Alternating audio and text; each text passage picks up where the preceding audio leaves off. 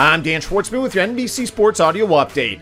Disciplinary officer Sue L. Robinson has ruled that Cleveland Browns quarterback Deshaun Watson should serve a six-game suspension with no fine for accusations of sexual misconduct brought forth by twenty-five women. Robinson says in her ruling that while Watson did violate the league's personal conduct policy, there wasn't enough evidence for an indefinite suspension.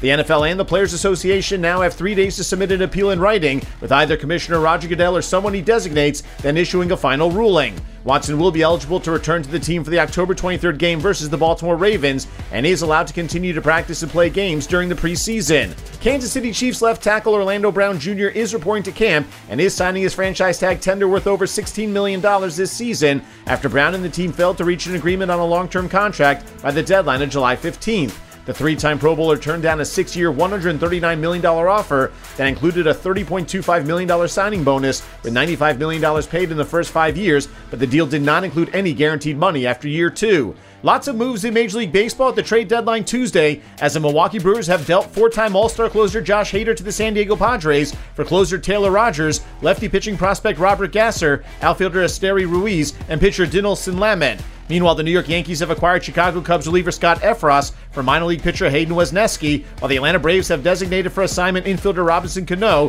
who was batting one fifty-four in twenty-seven plate appearances for the Braves. Ten games on the Major League Baseball schedule, with just two matchups featuring both teams with five hundred better records, as the New York Yankees welcome in the Seattle Mariners, while the Los Angeles Dodgers are visiting the San Francisco Giants. The Massachusetts State Legislature has come to an agreement to allow sports wagering on professional and amateur sports by licensed sportsbooks in the Commonwealth.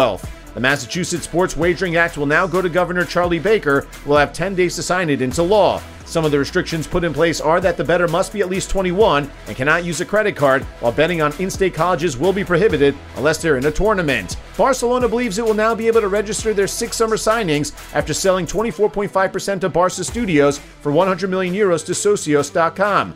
Barca Studios is responsible for producing in-house and external television content, as well as other productions. Barca has brought in two free transfers while bringing in three others for fees totaling over one hundred fifty million euros, while also re-signing Ousmane Dembélé. With your N B C Sports Audio Update, I'm Dan Schwartzman.